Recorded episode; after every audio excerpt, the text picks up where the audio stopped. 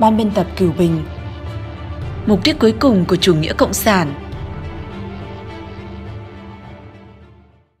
Lời tựa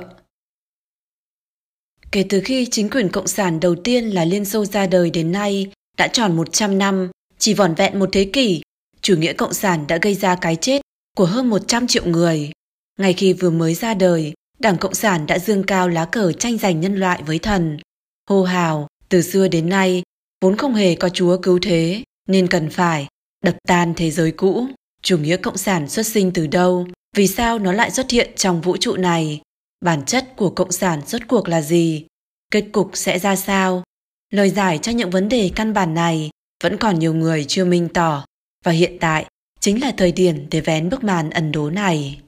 Bản chất của chủ nghĩa cộng sản là một con tà linh, nó do hận và vật chất bại hoại của vũ trụ tầng thấp cấu thành, nó căm hận và muốn hủy diệt nhân loại, nó không thỏa mãn ở việc giết chết thân xác thịt của con người, bởi lẽ cái chết của thân xác thịt hoàn toàn không phải là cái chết thực sự của sinh mệnh, nguyên thần, linh hồn còn có thể luân hồi chuyển sinh.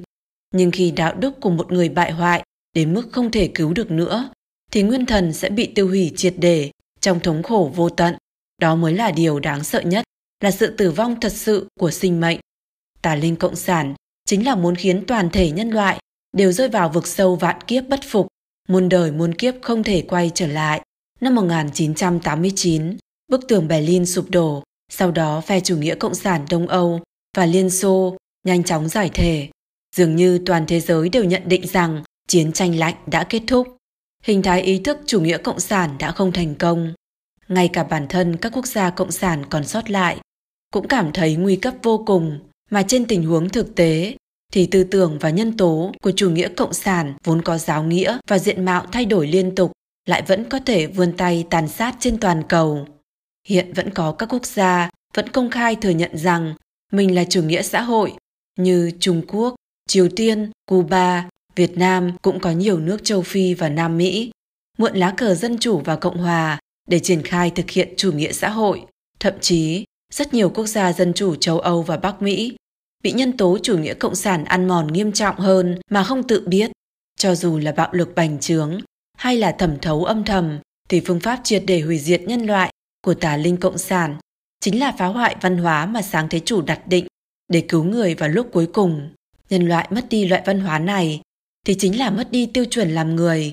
Trong con mắt của thần thì đã trở thành những con thú mang hình người, không chỉ mất đi ước thúc về đạo đức, tuột dốc nhanh chóng, mà thậm chí còn không cách nào lý giải thiên cơ được tiết lộ khi sáng thế chủ hạ thế độ nhân, nên cũng mất đi cơ hội được cứu độ khi đại nạn đến.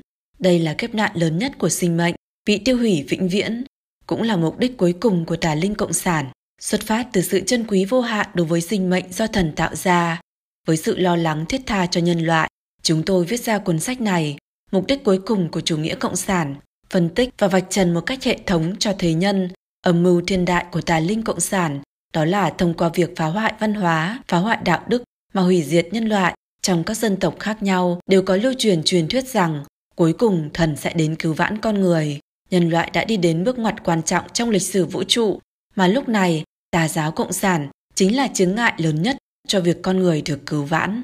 Do vậy, chúng tôi thực sự cho rằng nhất định phải vạch trần triệt để mục đích cuối cùng và thủ đoạn của tà linh để cho nhân loại có thể dựa vào phán đoán của bản tính lương tri mà vứt bỏ tà giáo cộng sản, giải thể các tổ chức cộng sản một cách hòa bình và thanh lý các nhân tố tà ác của chủ nghĩa cộng sản một cách hệ thống để nghênh đón tân thế kỷ của nhân loại. Cuốn sách này được phân thành hai phần. Phần đầu, mục đích cuối cùng của chủ nghĩa cộng sản, phần Trung Quốc, và phần sau, mục đích cuối cùng của chủ nghĩa cộng sản, phần thế giới. Trước hết xin được đăng phần đầu, phần Trung Quốc, phần sau sẽ được đưa ra không lâu sau này. Kính mời các bạn đón xem. Xin được gửi tặng cuốn sách này tới tất cả những ai thành tâm hy vọng dân tộc Trung Hoa sẽ văn minh thiện lương, phồn vinh giàu mạnh. Xin được gửi tặng cuốn sách này cho tất cả những ai quan tâm đến vận mệnh của nhân loại. Ban biên tập Cửu Bình, ngày 18 tháng 11 năm 2017